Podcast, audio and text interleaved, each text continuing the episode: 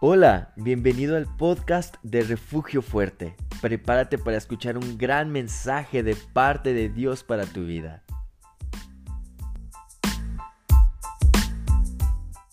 Esta tarde. Amén. Muy bien, vamos a hablar entonces acerca de esto, la, corriendo con paciencia. En Gálatas capítulo 5, le voy a dar un pequeño tour por la Biblia, yo sé que a usted le gusta mucho leer la Biblia. Digan amén los dormidos. Amén los despiertos. Amén. Gálatas capítulo 5, verso 7. Cuando le tenga, regálenme un amén.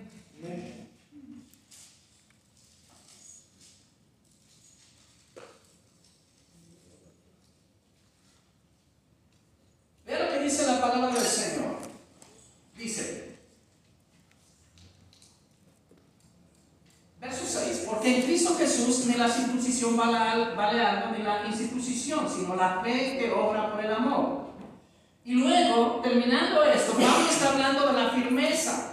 Pablo está hablando de mantenernos firmes. ¿Está conmigo? Pablo está hablando, hermanos, de un cristiano firme, pero sucedió algo, sucede algo. El verso 7 dice la palabra de Dios, vosotros, hablando Pablo a la iglesia de los Gálatas, dice, vosotros corríais bien. O sea, Pablo está enfatizando la vida cristiana con la carrera otra vez aquí. Está diciendo, ustedes Gálatas corrían bien. ¿Qué está hablando Pablo a los Gálatas? Pablo les está diciendo, ustedes servían.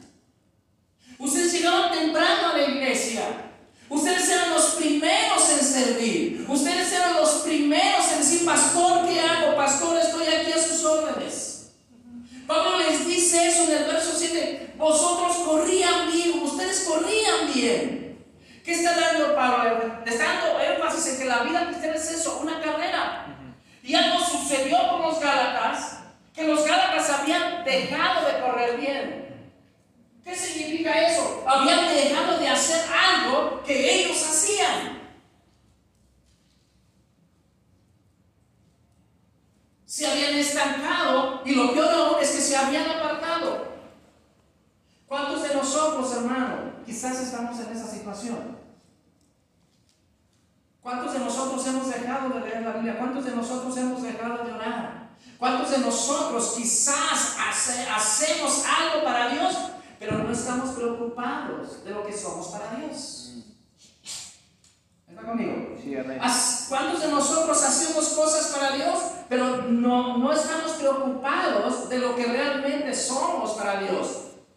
Pablo dice, vosotros corrían bien. Y luego pregunta esto, y es la misma palabra del versículo 1 de eh, Hebreos 12, dice, ¿quién os estorbó? ¿Está conmigo?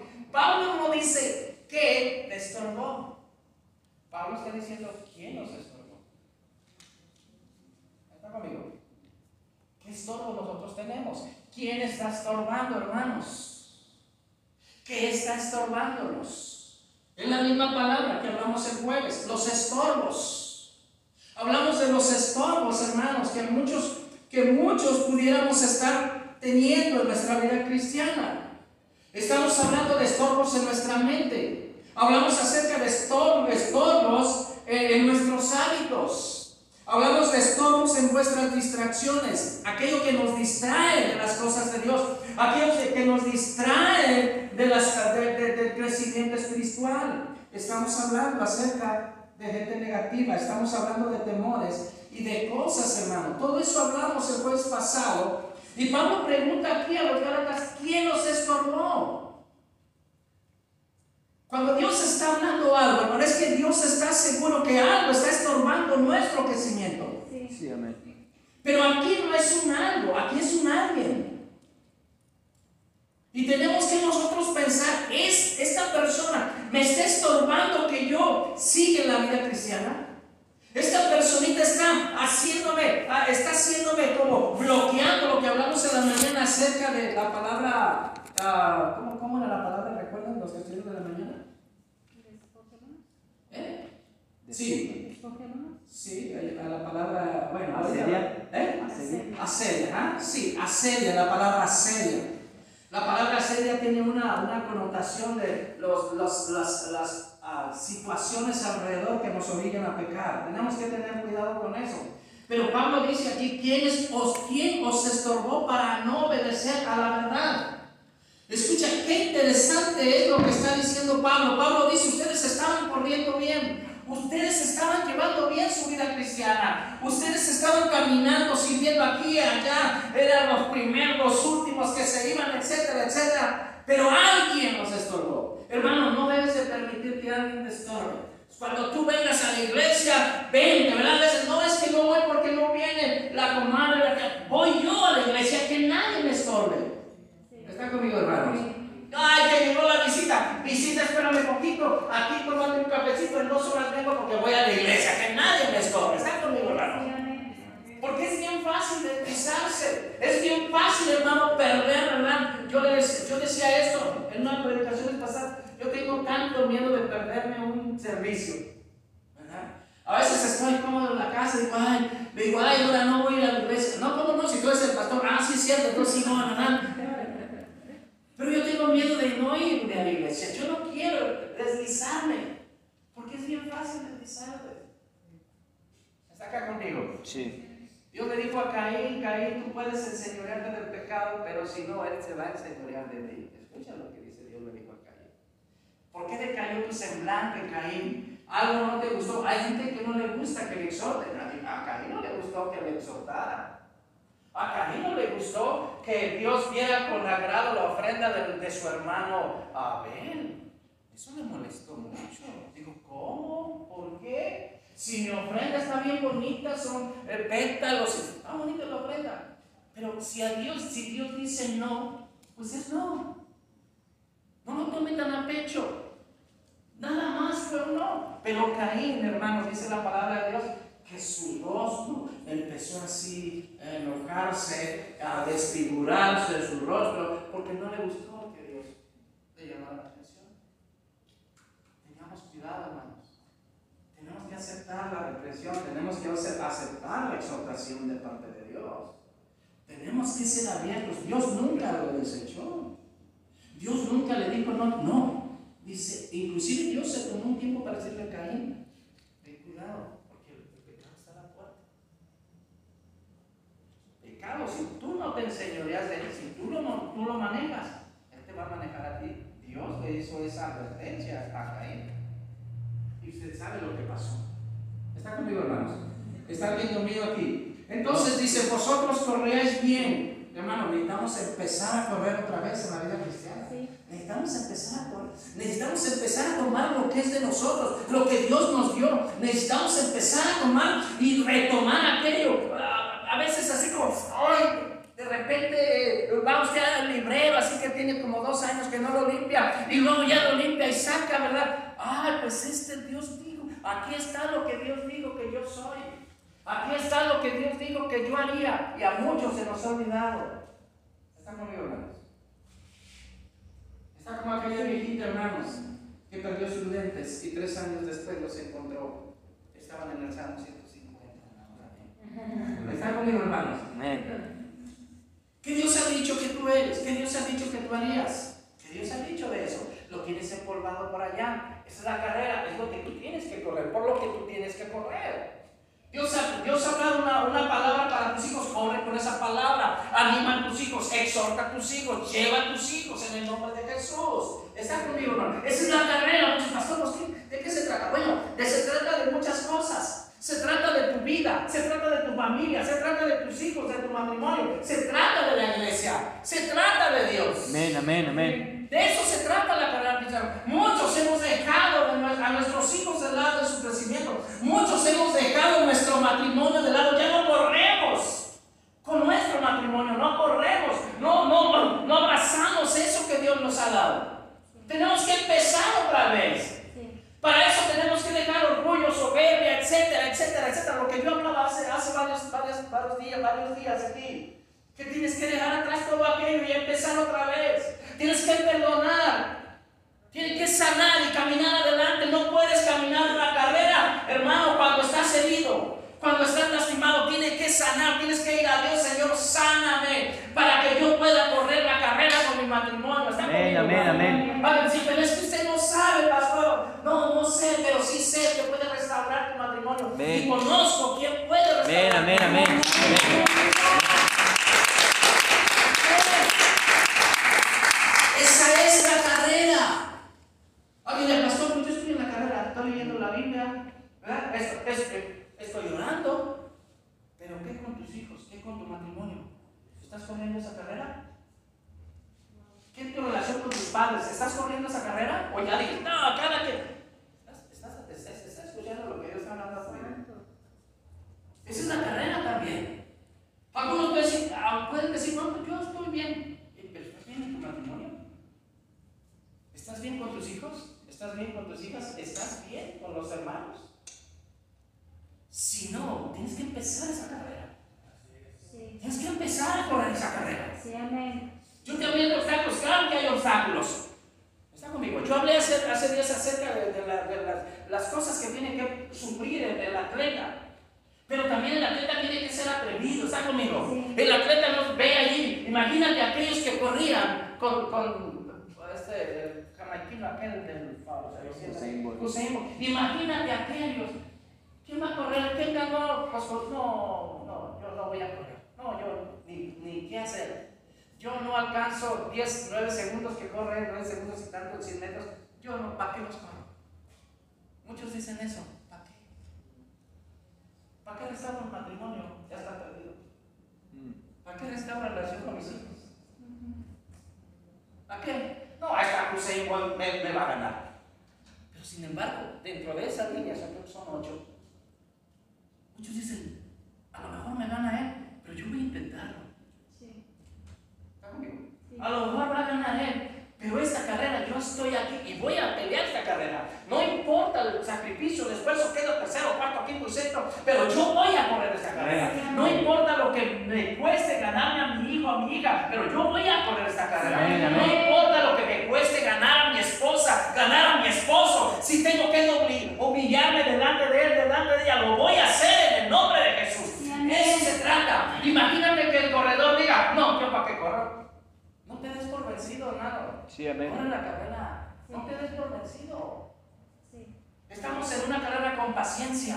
sí, Tienes que entrar a la carrera. La carrera ya está ganada de antemano. Lo importante es que tú entres y tú empieces a luchar ahí. ¿Está conmigo? sí. No permita, yo lo dije el jueves, no sé si el jueves o el domingo.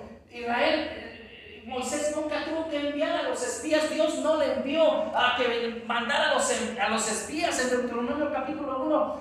Moisés les dice, ustedes dijeron que enviaron espías. Dios nunca lo ordenó y muchas veces, hermano, creemos a otras personas antes que a Dios. No, hermanos. Dios le dijo, ¿saben qué? Esa es la tierra de ustedes. Esa es su posesión. Así que vayan y, y dijeron, entonces estaban en el desierto y dijeron, oye Moisés, si no mandamos espías, pues sí hay que mandarlos. Es más, y, y como somos bien bíblicos, que vayan 40 días.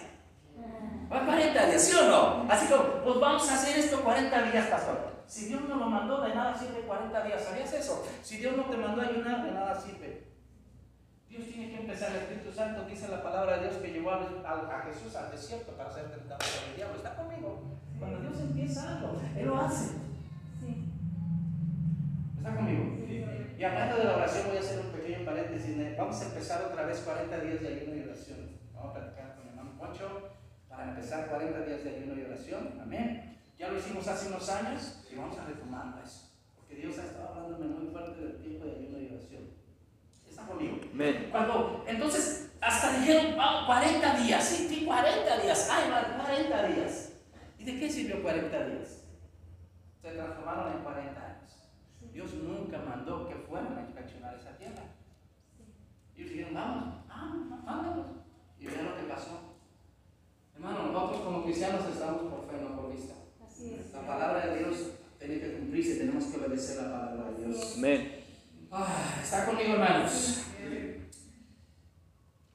Vamos a 2 Timoteo capítulo 4, verso 7.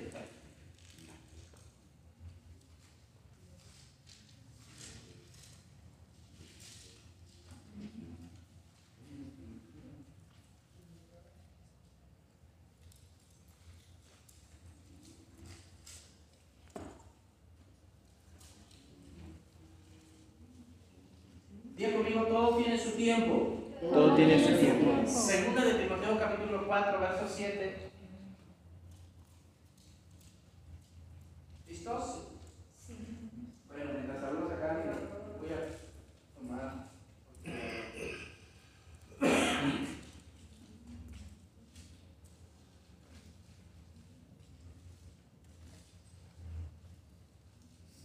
Bien, segundo de Timoteo capítulo 4, verso 7.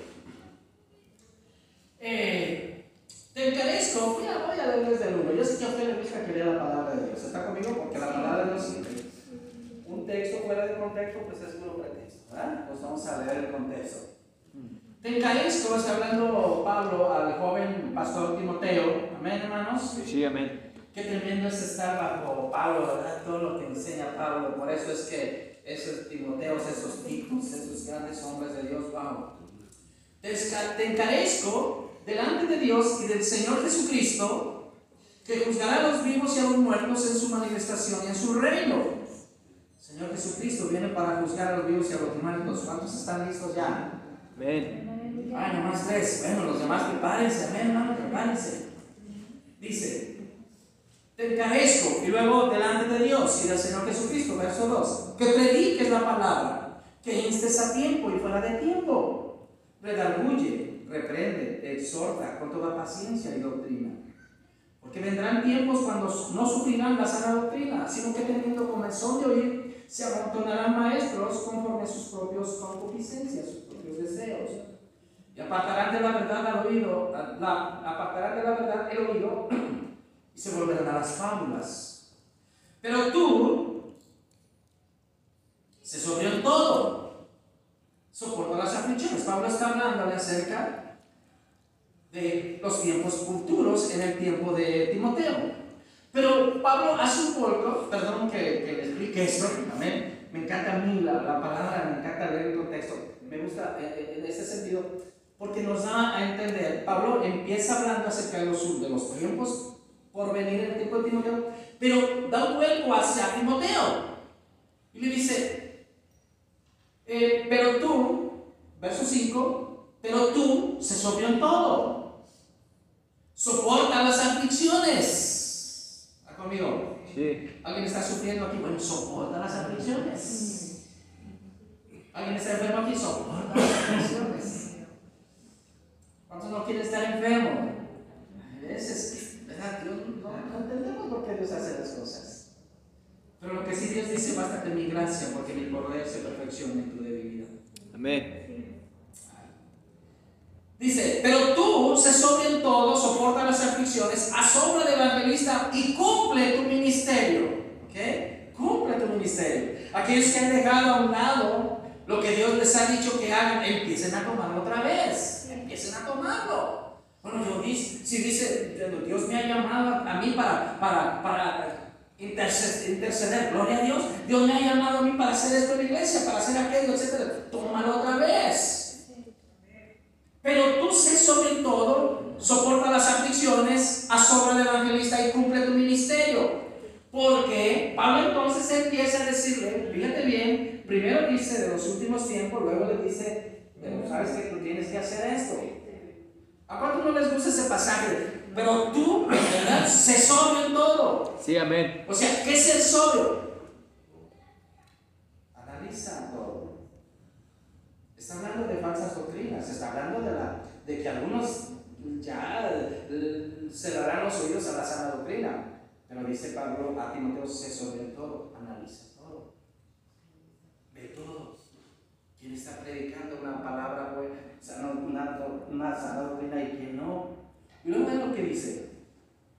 Entonces Pablo da un vuelco hacia él mismo. Dice, porque yo ya estoy para ser sacrificado. Esta palabra sacrificado es una palabra que significa ofrenda, para ser ofrecido a Dios. Yo estoy para ser sacrificado y el tiempo de mi partida está cercano. Mire qué interesante, me acuerdo mucho del pastor Jesús Ornelas, uno de los grandes maestros que ha tenido Guadalajara. Cuando me convertí a Cristo me tocó oírlo predicar. Era un hombre que vestía de manera intachable, el pastor Ornelas, un- uno- unos 65 más o menos de edad. Vestía de, siempre en cualquier reunión usted lo veía de traje, preguntar. Es, ah, siempre. Y su última predicación fue esta. Habló de eso. Y sí, fue su última predicación el partido del Señor. ¿Verdad? Pero no se ponga triste, este no es el tema que yo estoy hablando esta noche. Ya sé que algunos se pusieron tristes me miran así como tristes. Ay, pastor, no estoy hablando. Amén, hermano. Pablo dice, he peleado, pero ve lo que dice Pablo. El tiempo de mi partida está cercano, pero él dice esto, he peleado la buena batalla. ¿Qué dice Pablo? He peleado la buena batalla. He acabado la, la carrera. He guardado la fe. Tres cosas que dice Pablo aquí. Él dice, yo ya acabé mi carrera. Yo ya estoy para ser sacrificado, es decir, yo ya estoy para hacer una ofrenda a Dios. ¿Verdad? El tiempo de mi partida está cercano. Qué bueno es cuando sepamos, ¿verdad? Que el tiempo de nuestra partida está cercano. Pero si tú te metes con Dios y vives una vida agradable a Dios, Dios te lo puede revelar. De otra manera no te va a decir. Porque si no, el último día vas a vivir como santo, los demás días no. Pablo se lo reveló a Pablo. Para que Pablo supiera, Pablo has acabado ya la carrera. Estás listo. Imagínate. Imagínate, Moisés. Moisés, no vas a entrar a la tierra prometida y ya vas a morir. Prepara a tu siervo Josué. Que feo se siente ahora que se sentiría en esto. ¿Cómo que ya? ya? ¿Cómo se sentiría usted? Hace algunos Bueno, ¿sabe qué? Como Pablo, no tendrían temor esas noticias, porque saben lo que les espera. Saben, que les espera, saben lo que les espera. Saben, hermano, Pablo decía, para mí el, el ¿qué? Acuérdense. El vivir es Cristo y el morir es ganancia. Entonces, para, ese, para este tipo de hombres con fe, hermanos, pues el morir es ganancia. El morir es ganancia. Aquellos que aman al Señor, aquellos que anhelan su venida, aquellos que anhelan su presencia, pues el morir es ganancia.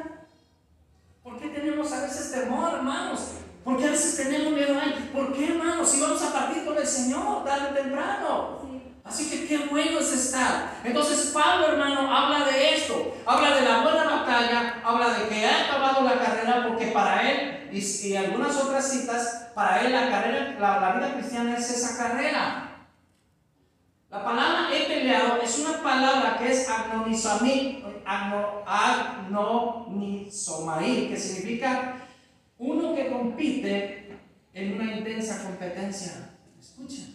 Estamos para nosotros, hermano. Por eso es que nosotros tenemos que madurar también para competir de una manera intensa, hermano. Por eso es que no maduramos. Y por eso es que muchas veces el diablo está robándonos nuestro matrimonio. El diablo está robándonos nuestros hijos porque no peleamos de una manera intensa. ¿Está conmigo, hermano?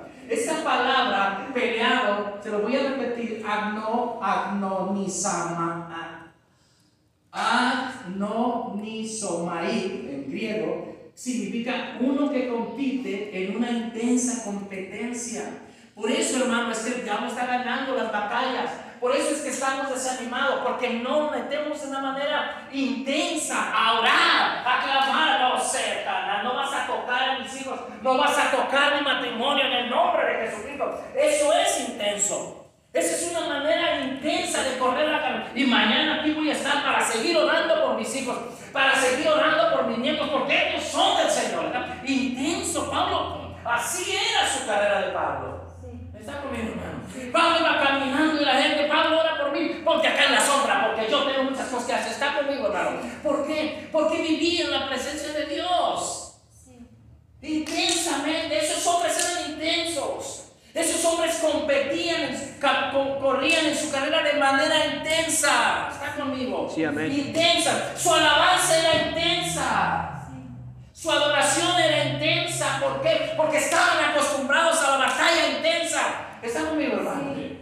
Cuando yo vi a, cuando yo fui a, la marcha por Tonalá, había unos jóvenes, había unos jóvenes así tatuados, así de la cara, así, y luego con unas camisetotas hasta este vuelo, y luego lo- lo- lo- este, los tenis acá, y yo dije, ándale, gloria, me as- hasta me alejé poquito, no, hermano, empezó la alabanza y empezaron a adorar con intensidad, y nadie les decía, levanta las manos, nadie les decía, brinque, Sí. y solo, Había uno allá en una jardinera, hasta lo grabé, hasta lo grabé ese joven, nadie le decía, danza, danza, danza. Nadie le decía, pero él estaba danzando. Yo creo que tenía un poquito ahí y estaba danzando, digamos así y amando al Señor. Nadie lo Amén. veía, nadie le exigía, pero había intensidad en su corazón. Amén. Amén. Sí, amén. ¿Saben por qué tenemos temor?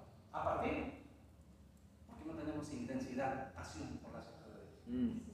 ¿Saben por qué no corremos la carrera? ¿Y saben por qué el diablo está ganándonos ventaja en nuestras familias? Porque no tenemos intensidad, no tenemos pasión por nuestra familia. Si tuviéramos pasión por nuestra familia, nuestro matrimonio, paz, hermano. Espérame un poquito, no sabes que yo ya me voy al culto, empieza a las seis allí. Pero si el pastor empieza como a seis, pues ahí voy a de rodillas, clamando por ti para que te venga también, porque nos estamos intensos, intensos. Esos hombres empezaron y yo, y yo, ándale, pues, y mira nada más, y así todos así, y, y, luego este, eh, a- a- llegaba otro, oye, fíjate que me haste para allá, le decía, no, déjame, están inten- intensos. ¿Está conmigo? Sí. Intensos en la palabra de Dios, intensos, pasión por la carrera que están llevando. Sí. Y eran jóvenes. ¿Y sabe qué? Adelante estaban tocando y estaban ministrando adelante, y gloria a Dios por eso. Pero ¿cómo me ministraron a mí esos jóvenes ahí viendo? Amén. ¿Cómo me ministraron ahí viendo esos jóvenes? ¿Por qué, hermano? Porque la pasión que tú sientes la vas a distribuir a las personas más cerca de ti. Así es. Esa pasión, esa intensidad, no va a ser nada más para la gente alrededor, la va a sentir. Sí. Yo me acuerdo cuando me convertí cuando, yo- cuando el Señor me alcanzó, había un joven que se llamaba Toño. Toño. Y era un joven, hermano, que en el tiempo de la alabanza estaba brinque, brinque, brinque. Y en el tiempo de la adoración estaba orando así con una intensidad, hermano. Y yo dije, no, ya de esto no me separo. Y en los servicios me pegaba a él, hermano. Era una presencia de Dios ahí.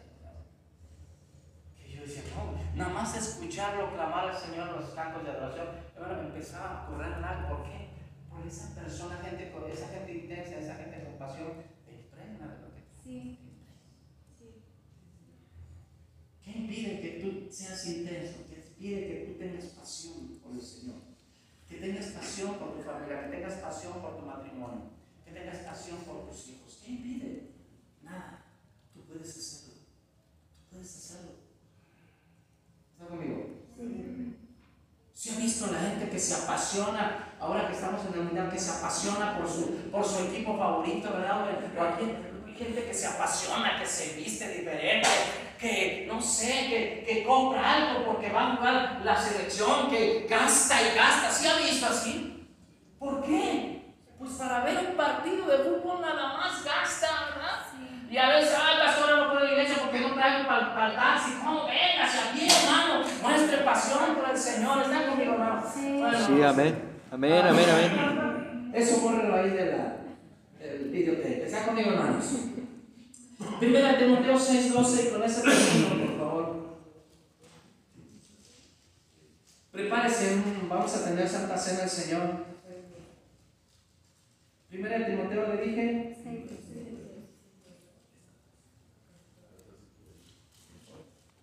Dice, la- dice el versículo 11.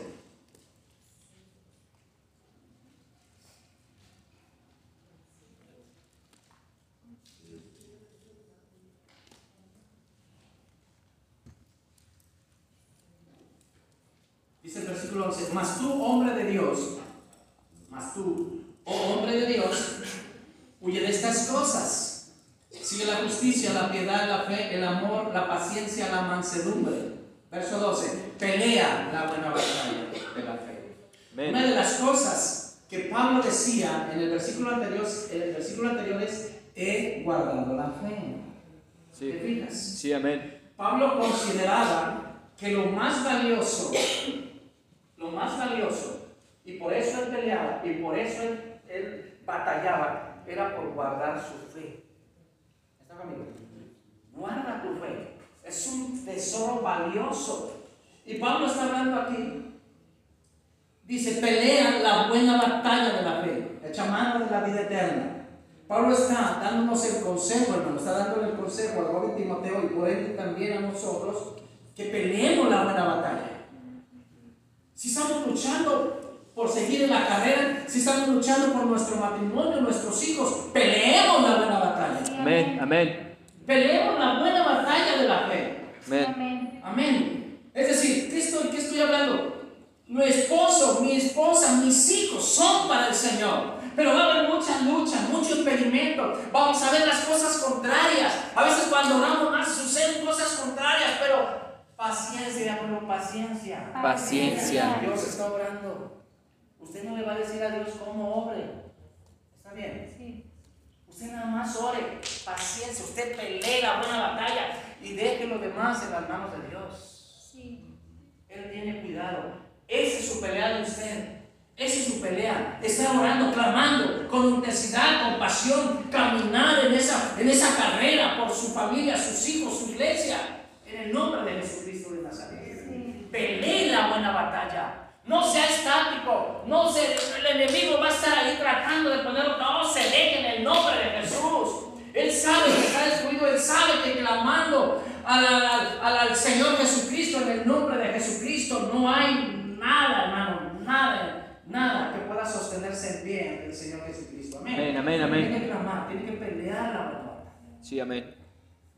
Usted tiene que pelear. ¿Está conmigo? Sí. Sí. Usted tiene que pelear. ¿Cómo lo va a De rodillas, clamando al Señor, apasionado, apasionado por su matrimonio, apasionada por su matrimonio, apasionada por su familia en el nombre de Jesús.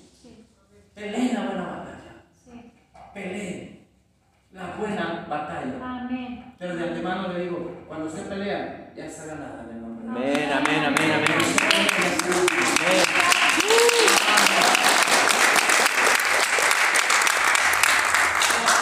Por favor, cierra tus ojos. Cierra tus ojos.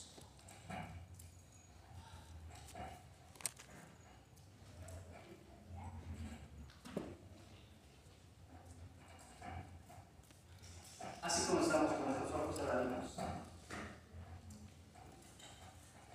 Cuando tú le dejas al Señor Jesucristo tus luchas, tus pruebas y todo lo que estás pasando, Él empieza a hacer algo diferente, algo especial, porque todos para, para, para Dios somos especiales. Él nos trata y Él trata con cada uno de nosotros de manera especial. Pero es importante dejarlo obrar en nosotros. Déjalo obrar en ti. Déjalo que Él haga lo que Él tenga que hacer en tu vida. Dale oportunidad por medio de la fe de que Él empiece a obrar algo nuevo, algo diferente, algo que nunca has vivido. Así como estás. Lo primero, lo más importante es que tú recibas a Cristo en tu corazón. Lo primero, lo más importante es que reconozcas al Señor Jesucristo como el Señor de tu vida y de tu corazón. Jesús ha vencido en la cruz del Calvario todas tus aflicciones, todas tus luchas. Él ha ganado por ti. Las batallas que estás pasando, las batallas que dices ya no puedo pelear, déjalas en Él. Pero en esta noche yo te invito, iglesia, que dejes entrar a Cristo en tu corazón, que le des el control de tu vida, que le dejes gobernar tu vida. Él quiere hacerlo. Él desea hacerlo. Él dice, dame hijo mío, dame hija mía, tu corazón y miren tus pasos por mis caminos. Él está en este lugar, Él es un caballero. No sé quién eres, no lo sé, pero sí Dios sabe. Y Él quiere tomar el control de todas las situaciones que estás llevando, aquellas que ya no puedes controlar, aquellas que, digo, aquellas que dices, ya no hay respuesta, aquellas que dices, ya no hay qué hacer. Déjame decirte algo, siempre hay algo que hacer. Y eso lo hace Cristo. ¿Por qué no le permites entrar a tu corazón y gobernar tu vida? ¿Por qué no le permites en esta noche? ¿Por qué no le permites en esta noche? Por medio de una oración.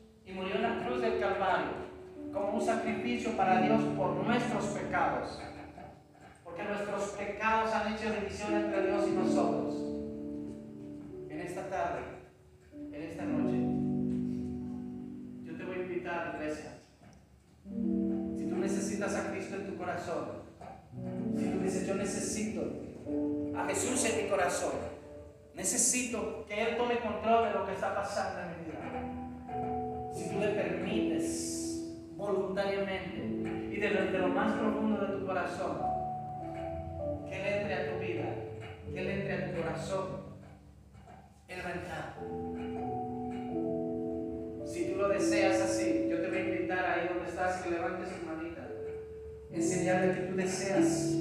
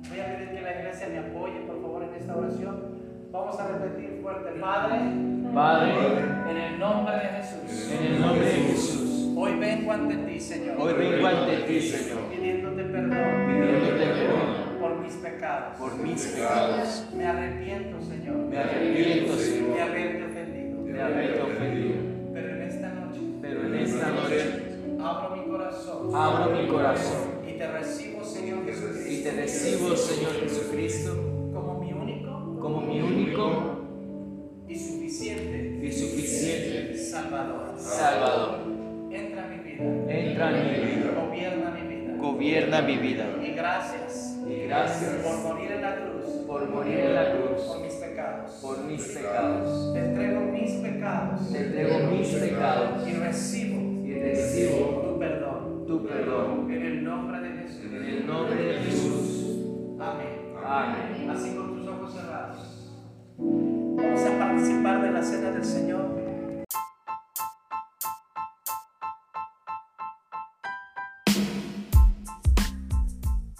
Gracias por escuchar este mensaje hasta el final. Esperamos que haya sido de enorme bendición para tu vida. No olvides seguirnos en nuestras redes sociales y tampoco olvides compartir este mensaje con las personas que amas. Todos necesitamos de Dios. Dios te bendiga.